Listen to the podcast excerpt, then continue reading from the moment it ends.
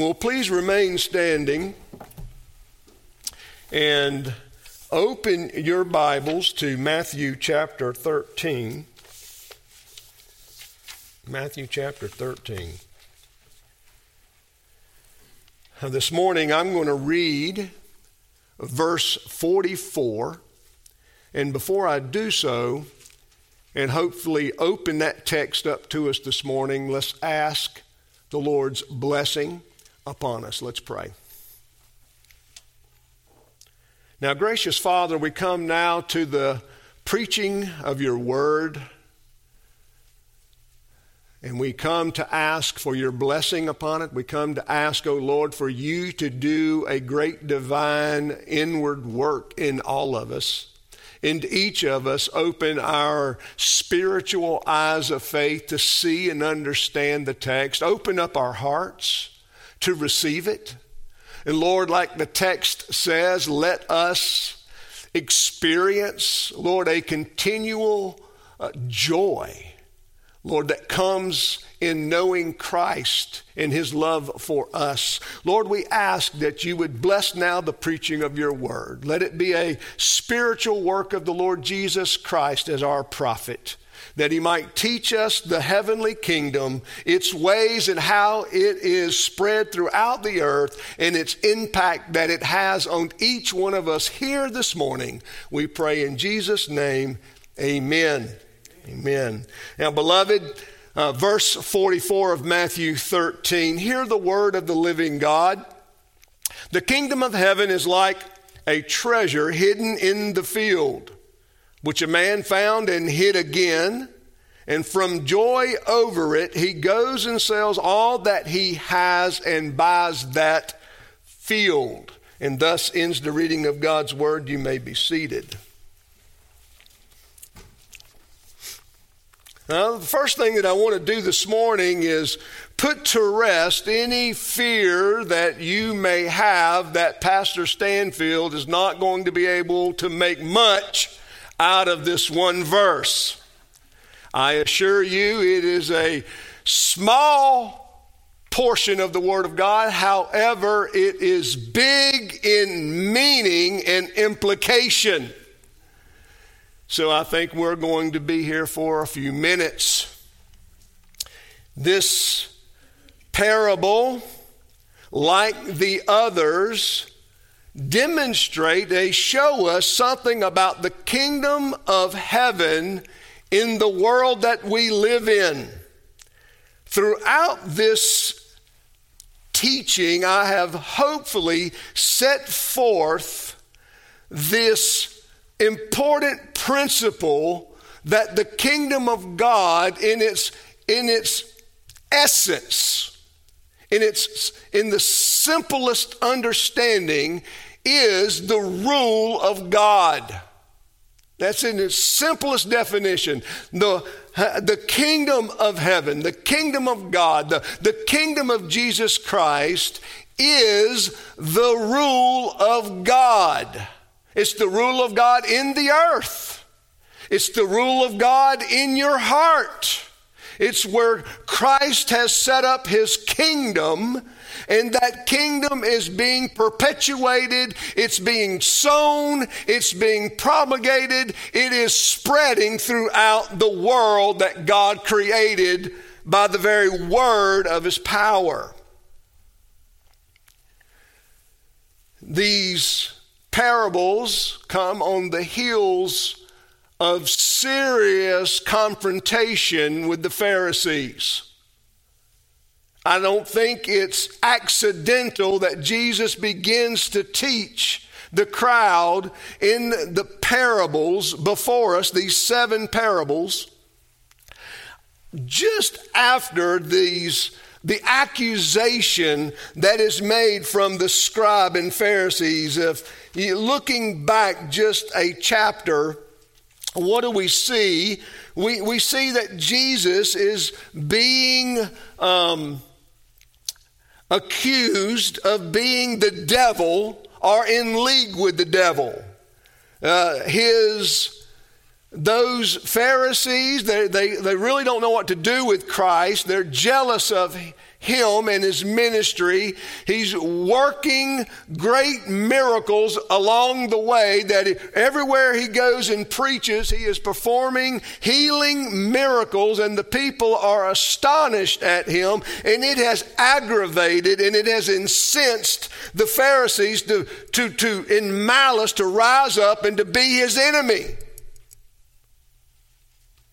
And therefore, they are trying to cast shadow upon the power of Christ by saying that he does so because he's in league with the devil.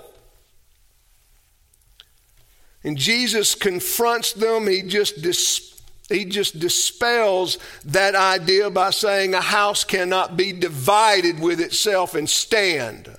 If I'm in league with the devil, then obviously I am destroying the house of the devil because that's what I've come to do. He had caused such an uproar. I mean, he had created such, or at least his presence and teaching, his the, the manifestation of him being the Son of Man, the promised Messiah, as he went about performing these miracles, had caused great controversy among those who envied and those self-righteous who envied his popularity.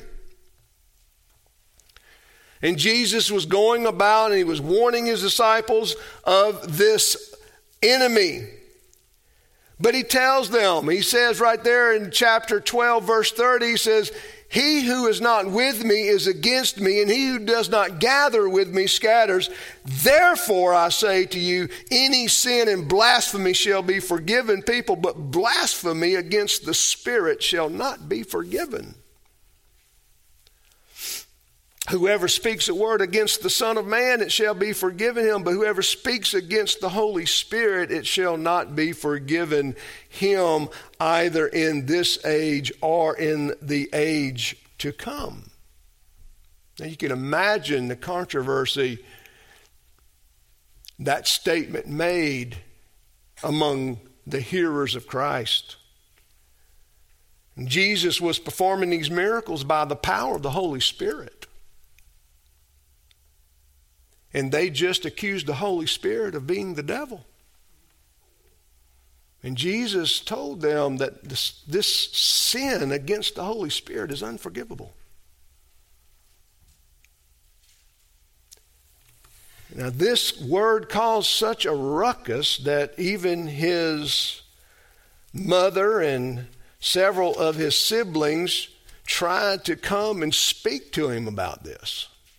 They wanted to come and, and, and, just, you know, calm him down a little bit. Jesus, they don't like you. They hate you. They're coming for you. They're conspiring against you. We're coming to you to, uh, you know, talk you into some accommodation, get you to compromise a little bit, settle down a little bit. Don't make so many big waves when you go about the countryside doing your work.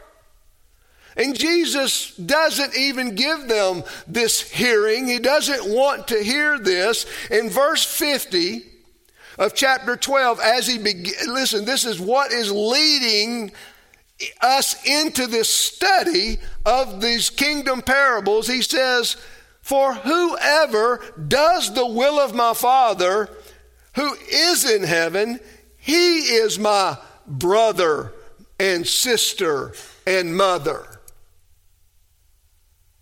Obedience. Obedience to what?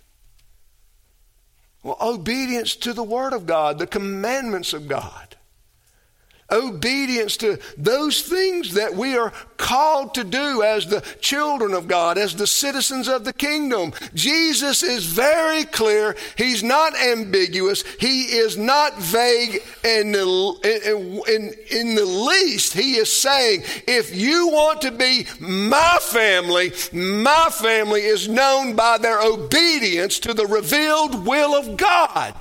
And then he then what does he do? That day Jesus went out of the house and was sitting by the sea, and large crowds gathered to him, so that he got into a boat and sat down, and the whole crowd was standing there. And what does he begin to do? He begins to unfold to them the kingdom of God in the first parable of addressing the sower and the fields and the four kinds of soil. And Jesus begins, if not teaching us historically, what this is how the kingdom of God comes to the earth. It is sown in the preaching of the Word of God. And those who really receive that kingdom preaching and receive into their hearts these gospel truths can be identified by the fruit that they bear. They are fruitful. Fruitful is just a, another biblical description of someone who is obedient. Walking in, as we confessed this morning, the love of God. That our love for God is manifested in our lives by our desire and joy to walk in accord to the Word of God. They're very, it's subjective and objective. That love resides in us and it flows out of us in obedience. He goes on to teach us that the kingdom of heaven has always suffered enemies. And the parable of the wheat and the tares, if you will, serves as another microcosm of redemptive history. I mean, we could start with Cain, can we not? Why did Cain kill his brother, a, a member of the church? Well, John tells us why. Because his brother's deeds were righteous, and Cain's deeds were not.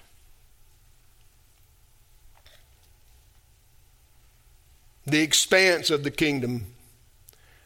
That even though this kingdom seems to be small, in that there's a small group that, that, that only embraced the Word of God in reality, and this kingdom suffers great enemies all throughout the history of it, it prevails, it overcomes. It's the, the kingdom of our Lord.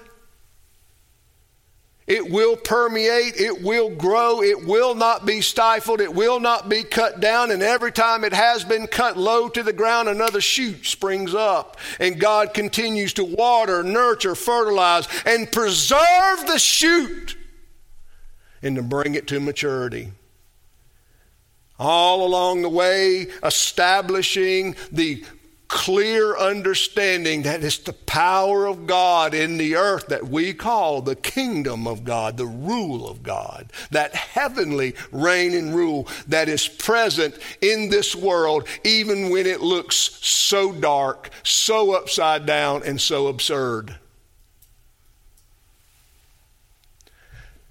I moved over, passed over the parable of the leaven. We will come back to that before I finish this series. And this morning, I want to continue this thought that I've just laid out before you that this parable of the hidden treasure continues the themes that I've just spoken of, and it continues to highlight them in another concise and powerful way. Notice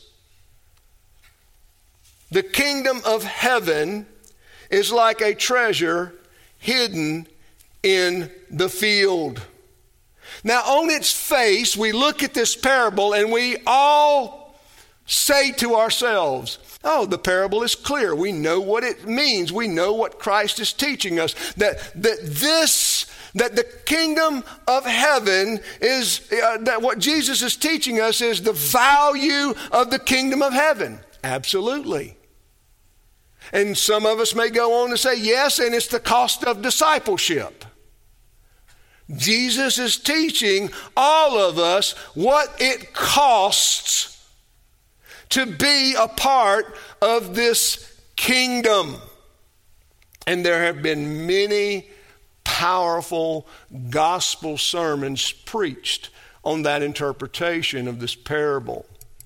I myself have preached in that same vein before. And you can actually go on uh, your Chalcedon's website and find our Chalcedon sermon audio page and find that sermon. But this morning, I want to unfold another aspect of this parable that I, that I really spent a lot of time praying over and developing because I think it's obvious from the context of the whole teaching of Christ and what is being impressed upon us in this one verse that we need to take into account. And that is the aspect of redemptive history. That is the aspect of the, the kingdom of God, even in its beginning days up until the time of Christ, where it is being revealed in its fullest extent. And yet, even while Christ is alive, it is still not come, right, into that, into that harmony and the power that it will have when Christ is raised from the dead. The first thing we need to point out, or at least we need to consider in the parable, is the value of the kingdom is seen in the first part of the verse when it says, The kingdom of heaven is like a treasure hidden in the field. Before the man finds the treasure, it had been hidden. It had been put there. It had been concealed. Now, what's the purpose of concealing treasure? Why would there be treasure hidden in a field? Well, Jesus completely understands that he is using common, ordinary events to teach on the kingdom of heaven, and it was very common in that day. When households or individuals had riches or possessions or jewelry or coinage, things that they wanted to protect that they did not want just lying around the house or sitting under a table or on a shelf somewhere. They would only use a, a, small portion for their daily activities and they would go hide the rest of it in a field. They would bury it. It may be in a box, it could be uh, in a simple clay jar. If you remember, or let me bring to your remembrance um, the Dead Sea Scrolls. When that shepherd boy cast that rock and it found its way into the mouth of that cave and it broke a clay jar, what was in the clay jar? Well, the scriptures copies of the scriptures. They had housed that papyri in clay jars. And so it was a very common practice for people to hide their wealth in these containers and put them in a field where they could go and retrieve what they needed when they needed it. Now, why? Well, well, beloved, I mean, there are several reasons. I think the first one is that homes weren't as secure then as they are today. There was some security, but that, that, it was very minimal. And it was not hard to break into a common home in that day and time. It was very simple, very easy to do. And it was a common practice. Thievery was a, a, a, it was a big uh, problem even in Jesus' day. Uh, we've got the parable of the wheat and the tares, corporate espionage. Why? Because it was very common for there to be a battle of landowners, and some of the crooked criminal types would pay uh, you know, unsavory characters to go out and sow the, their competition's field with poisonous wheat so that they would have to bear the expense of separating all of that. And, and, and so that was common. Not only were dwellings not that secure, but tax collectors were notorious for getting a little extra. If you had it in your possession, it was not uncommon for a tax collector certainly to get what you owed the magistrate, but a little more for himself. And that's one of the reasons that tax collectors were so despised among the Jews. And if you had it lying around, the chances of him taking it were very real. You remember in Luke 19, Zacchaeus. Remember when Zacchaeus confesses uh, salvation in Jesus Christ, what does he confess? He goes, I have paid back restitution four times. Now, listen, he's not saying I paid back what I've collected for the magistrate. He's saying I've paid back what I took on top of the magistrate, what I stole. Because you have to remember the tax collectors had the, well, the power of the sword behind them. And they could intimidate the people to give more or else. Well, it's not just the dwellings weren't secure, the, the, the, the tax collectors were uh, typically crooked, uh, power hungry, and uh, uh, envious of wealth, um, lust for wealth, but even uh, soldiers. You might remember when Jesus is giving um, advice and he says, Listen, if a soldier comes and tells you to carry his pack a mile, I think that was the rule at that time. He says, Jesus says, Don't just carry it a mile, carry it two miles. You know, get him, get him, get him away. Take him away from your dwelling. And it was not uncommon, and it was a very common, it was not uncommon, so it's a common practice that a soldier would not only get someone to carry their pack, but to take any money they would have on them. So it, it was just a, a bad situation. So a way for them to maintain their family wealth, if you will, is for them to take and hide it away. Now that's the picture. And this man, we are, he's not identified in the text, but I'm going to give you my um, thoughts on him in a moment of who I believe that he is, as well as the treasure. A man is doing business in the field. He don't, we don't know what kind of business he's doing there, but he finds this treasure. It is so much that this man, according to Jewish law, goes back and he sells everything because Jewish law says whoever owned the field owned the treasure in the field. And so, in order for him to possess the treasure, he had to possess the field. And he goes and he sells everything he has. He leaves nothing out to own this field so that he might possess the treasure. The text tells us that which the man found it, he hid again.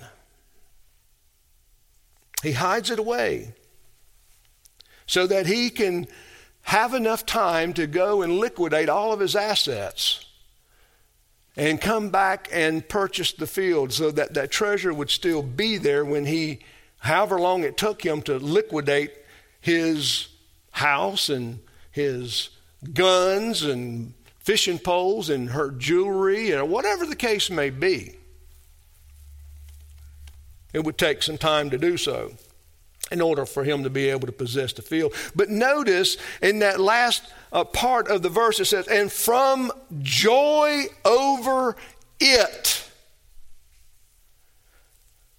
Jesus gives us a, a, a little glimpse of what we're actually to consider here when he says it's the joy over what is found that possesses this man. It possesses him to lead him to, to liquidate all of his assets to go buy this field so that he can possess the treasure. It was the joy that he experienced in finding the treasure that led him to do what we might consider a very, well, um, oh, I want to say the word crazy. That's a little general. Um, but someone who seems to be, you know, easily uh, uh led to do something else. I, there's a word that starts with a P. I can't think of it. I hope you have it in your mind. But he's just he's just impulsive. He got he's got to have. He's got to possess this treasure. Now, let's begin to determine what is being said here. We've got the picture. We understand the parable. And, and, let me say this as I begin to unfold the meaning of this parable. Notice that after Jesus does this, after he gives them this, this last triplet of parables, notice what he says when he comes down to verse 23. Um, uh, let's see.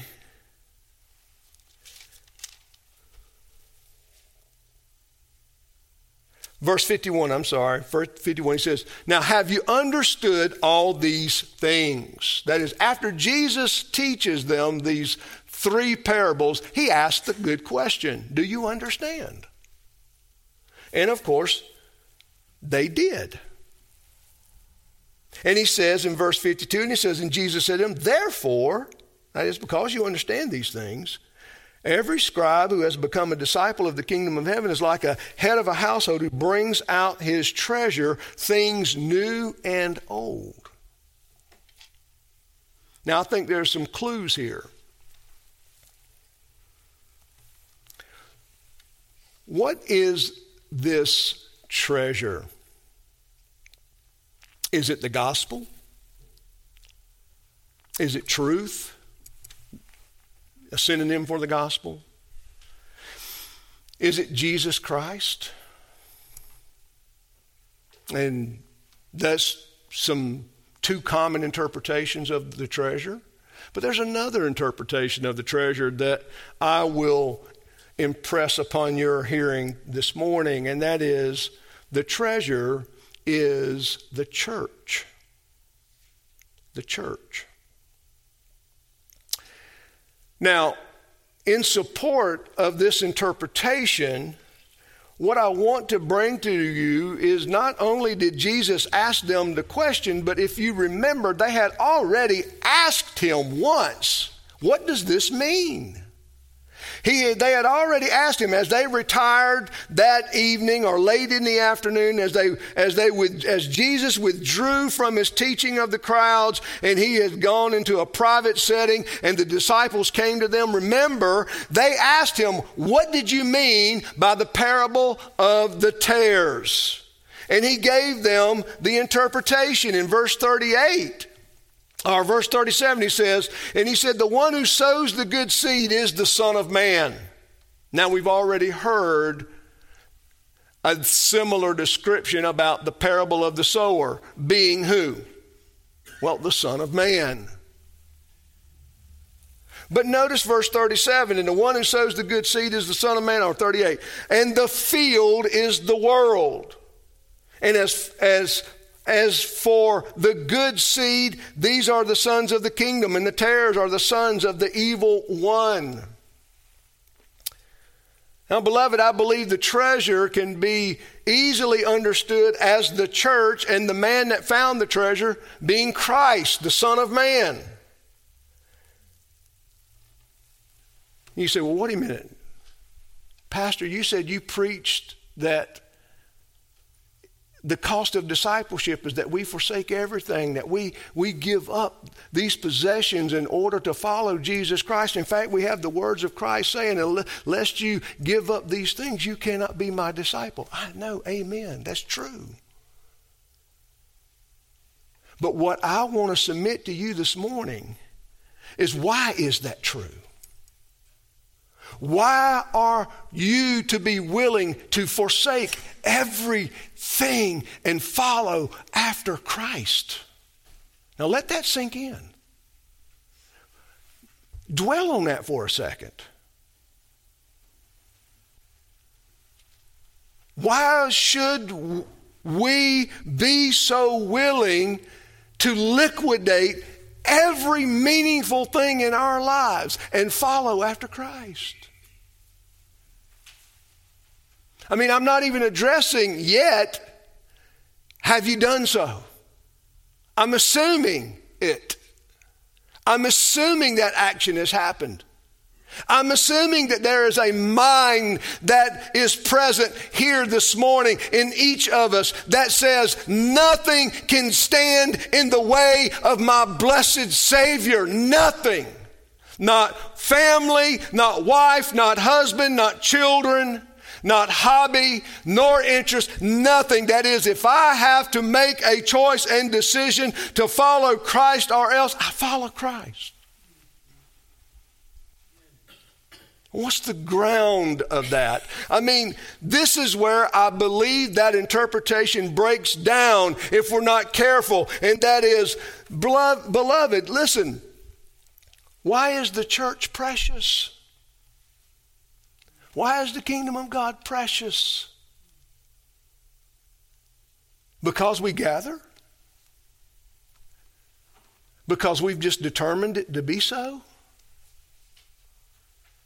Because it's in many countries and it's in a lot of places. I mean, there's churches everywhere, so therefore it's valuable because there's a lot of it. Hmm, I don't think so on any of those. You see, beloved, what makes the kingdom of God precious is that God has placed his interest and love upon it.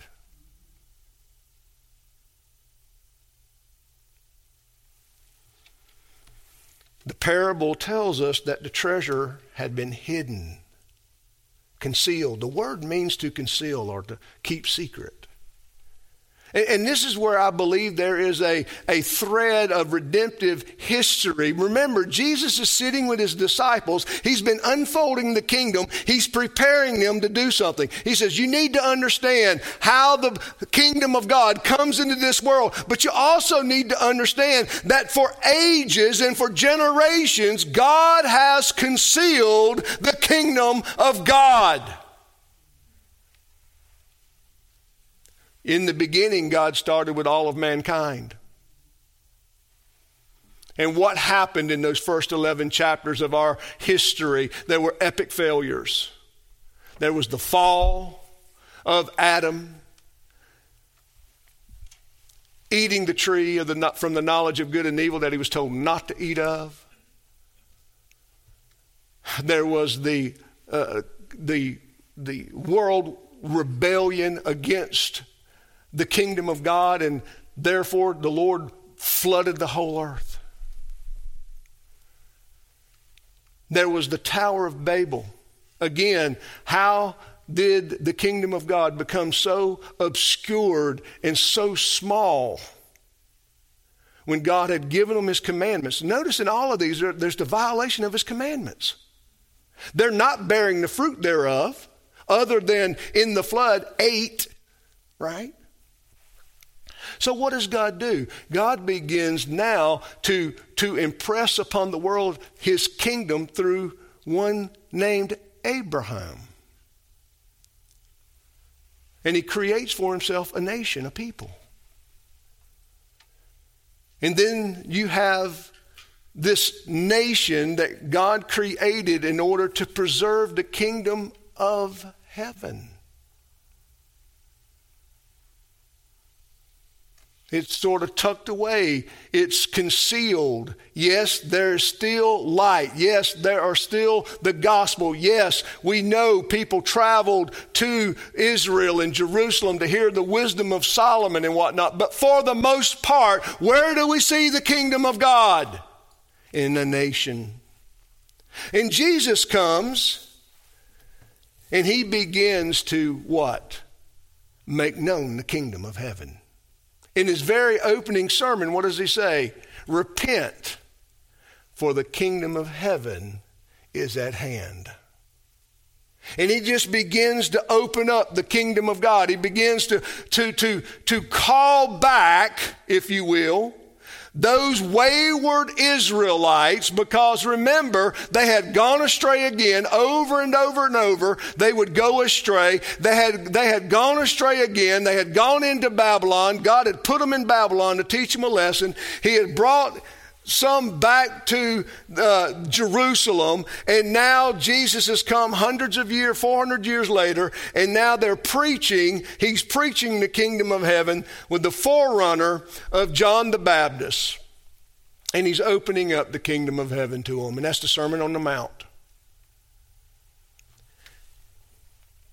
But there's a surprise.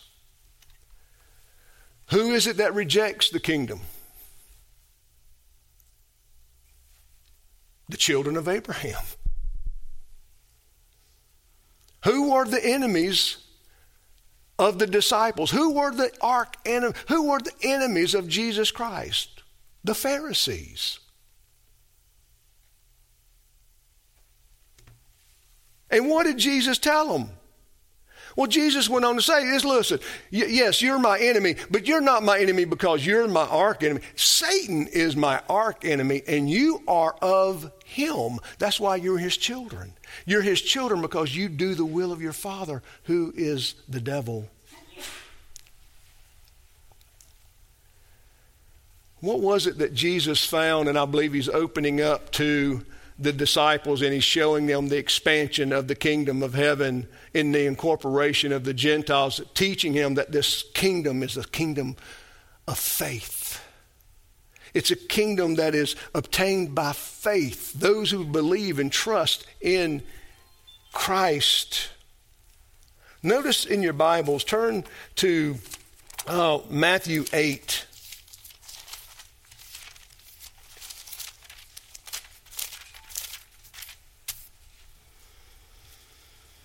Matthew 8, look at verse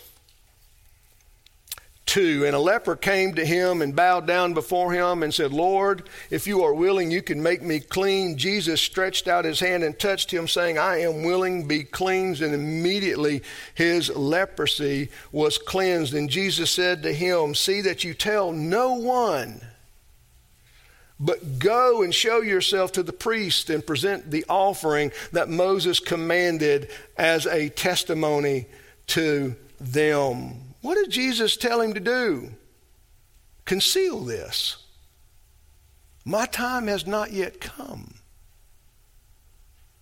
And the man finds this treasure. He finds the church. He begin, conceals it again. Why? Because in Jesus' ministry, what is he doing? He's preparing himself to give all that he has for this treasure.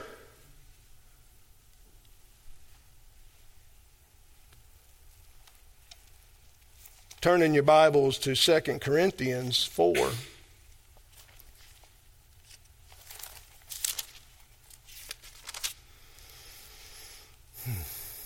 I'm sorry, 2 Corinthians 8.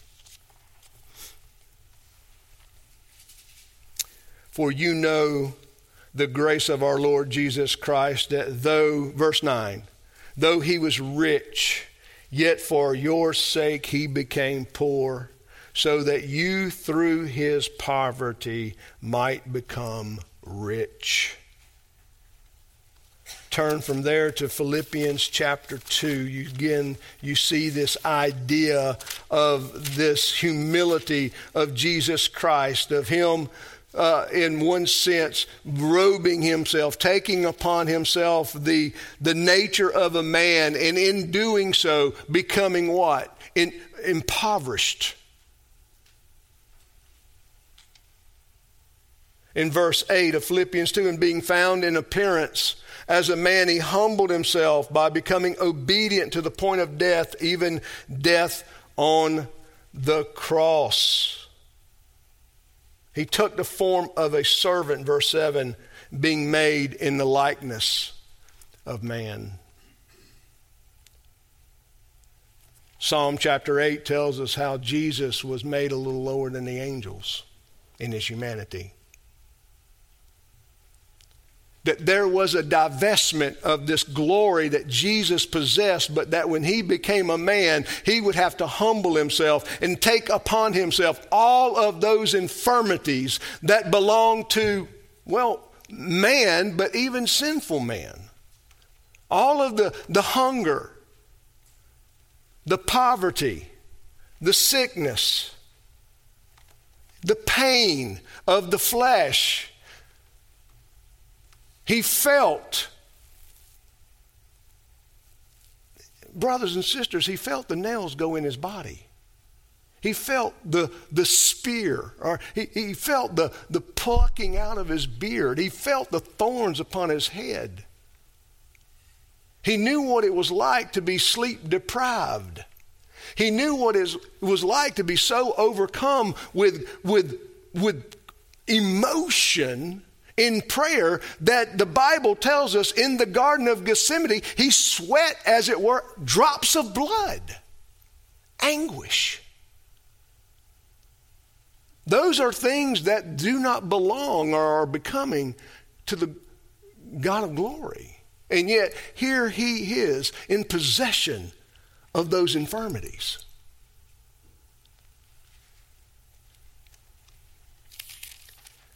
And, beloved, why is it? Why is it that when we talk about the value of the kingdom and that we would see its value, the first thing we need to recognize is that our God has so valued his own kingdom that from the very beginning he has concealed and preserved and hidden and brought about at the right time, Paul says, at the very precision of time, in the right moment, he brought forth Jesus Christ.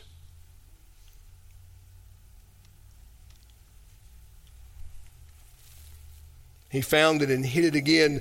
Jesus is coming. Turn to, again, one more passage and one more, and that we might establish this idea. In, in uh, Matthew uh, 15 and verse 28, well,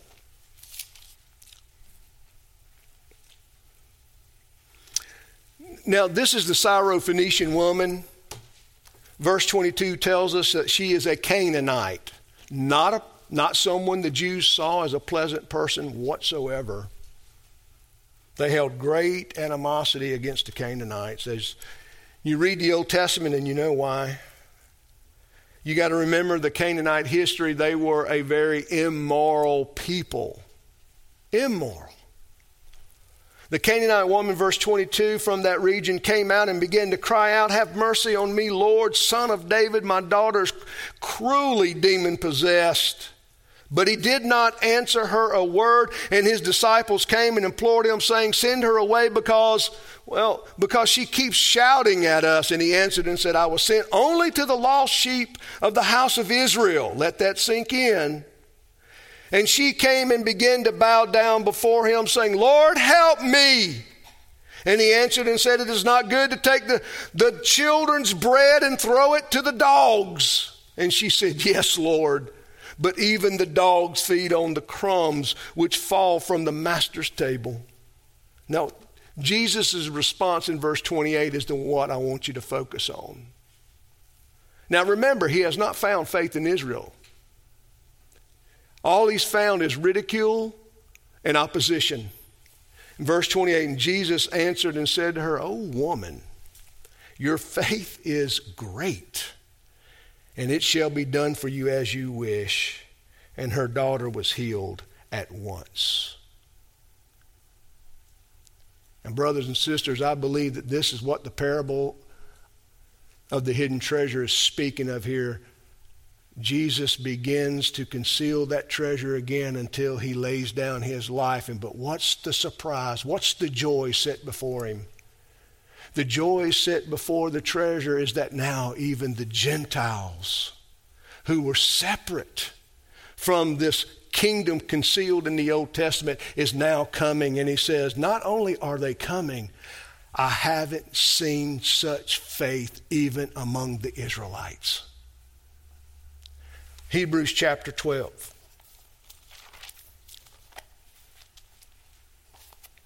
I'm getting a, I'm, I'm getting a little ahead of myself, but I want you to see this text, and then we're going to go to one more parable that will seal the deal.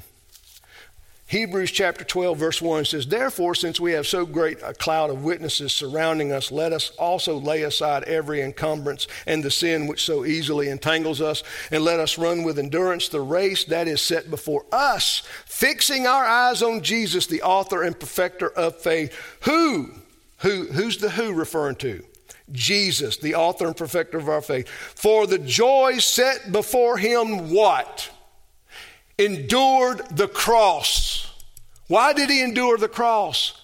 Why did he endure the humility? Why did he suffer the violence, the mockery? Why did he suffer the shame? Why did he go and, and, and lay, a, if you were, veil his glory, his godhood for a moment of time to, to walk as a man on this earth, to be ridiculed, to have to learn his catechism, to have to learn to read, to have to learn to write. For the joy set before him that he would receive the reward, the inheritance of God's elect that would encompass both Jew and Gentile. Matthew 21. I'll read this passage and then we'll make some application and be finished up for this morning. Matthew 21, verse 33, is the parable of the landowner. Again, Jesus continually is faced with opposition and challenges. And now he teaches a parable. He says, Listen to the parable, to another parable. There was a landowner who was, had planted a vineyard and put a wall around it and dug a wine press in it and built a tower. That sounds like protection, doesn't it? That's why they hid the field, the treasure in the field the first time was to what? Protect it from being stolen. Verse 34 When the harvest time approached, he sent his slaves to the vine growers to receive the produce. And the vine growers took his slaves and beat one and killed another and stoned a third. And again, he sent another group of slaves larger than the first, and they did the same thing to them. But afterwards, he sent his son to them, saying, They will respect my son. But when the vine growers saw the son, they said among themselves, This is the heir.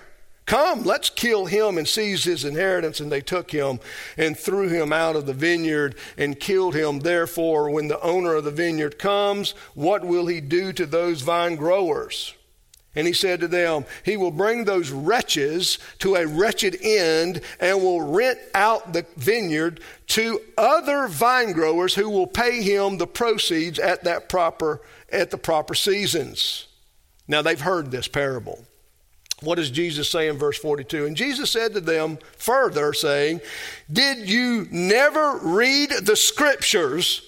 The stones which the builders rejected, this became the chief cornerstone. This came about from the Lord, and it is marvelous in our eyes. Therefore, I say to you, the kingdom of God will be taken from you and given to a people producing the fruit of it.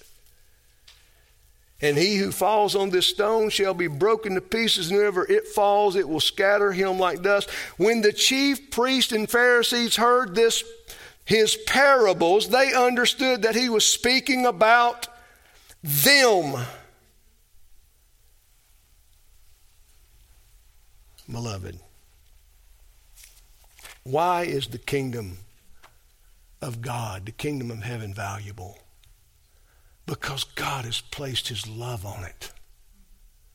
God has protected it. He has preserved it. And now in Christ, who has come as a man in the flesh of men to lay down his life eh, that he might give to us his righteousness as he has taken to himself our sins. And now he has brought forth all of the treasures of his house, both new and old. It is precious, beloved, and it is costly because look at what the kingdom of heaven costs God.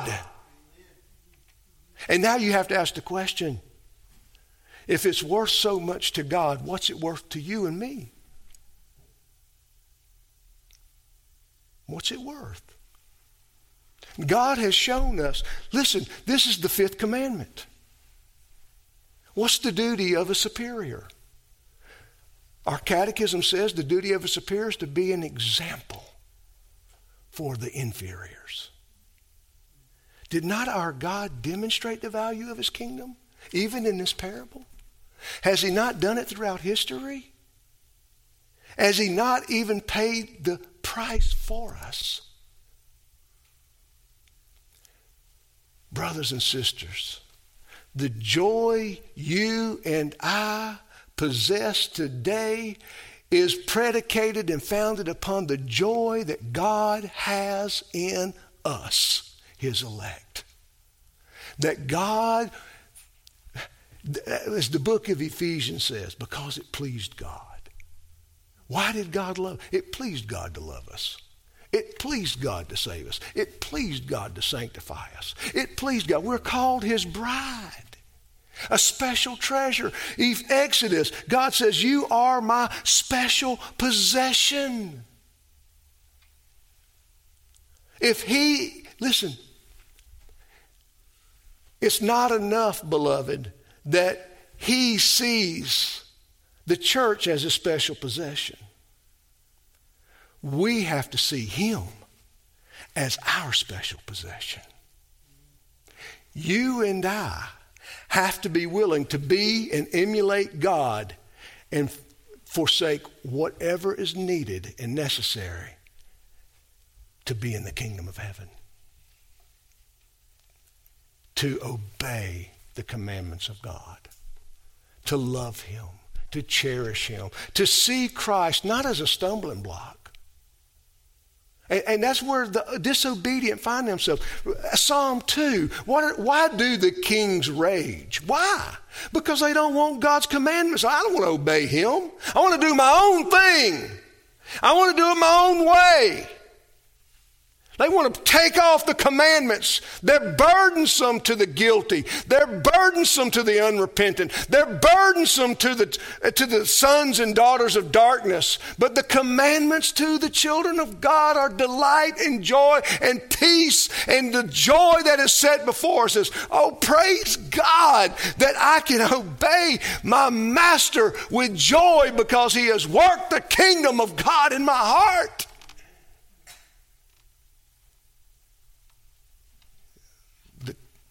The church is a, God's prized possession. And because the church is God's prized possession, beloved, He should be your prized Savior. You love those who have done the most for you, right? Right? And that, and that whole, that, that what we build marriages on is sacrifice. And before you go thinking you've done way too much for the kingdom of heaven, before you pat yourself on the back and beat your chest about all that you do in the kingdom of God, you need to look to heaven and see our Savior's scars. You need to see that our Savior bears the very scars of Him coming and taking ownership of that field and redeeming that treasure. He's our example. And He leads us by example. And, brothers and sisters, I can impress upon you more this morning than I'm telling you the value of God's kingdom is first seen in God's thoughts about that kingdom, what God was willing to do to purchase that kingdom, and the joy set before Him to purchase that kingdom. And now we need to emulate him and forsake all and follow him and possess and be the possessors of that kingdom. What is it, beloved, that you would hold back or withhold? Is there something in your life that you are willing to withhold in possession of Christ? What is your soul worth? What is your joy worth? What is happiness worth? The true stuff, not the fake stuff. The real stuff. The real joy. What's it worth? Because if anything that you're willing to leave out, it only demonstrates you really don't understand the value of your own soul because you don't even see the same value that God sees in it. Let's follow God's advice. Let's follow his practice. Let's emulate him. Let's forsake all for the saving of our own souls. Let's pray. Now, Father, we have looked at this parable and we have, I believe, struck at the root of it. You are a great God, a saving God. Lord, a God who has preserved your oracles in a people for generations, and now that when Christ had come, you had opened it up to the whole world. The prophet Isaiah said, I shall set a great light among the nations. We praise God, Lord, that you have come to seek us out and to save us. Father, we pray that as we prepare ourselves for the Lord's Supper, we would be mindful and we would calculate, we would organize, we would, Lord, collect our thoughts to ponder what is it, oh Lord, that we have withheld, oh Lord? Why is even if our joy this morning has diminished, what has caused it? And let us be willing to forsake those that sin or sins that have diminished and caused the treasure to grow dim. And Father, let's prepare ourselves and prepare us to come in fellowship with your blessed Son, Jesus Christ. Amen.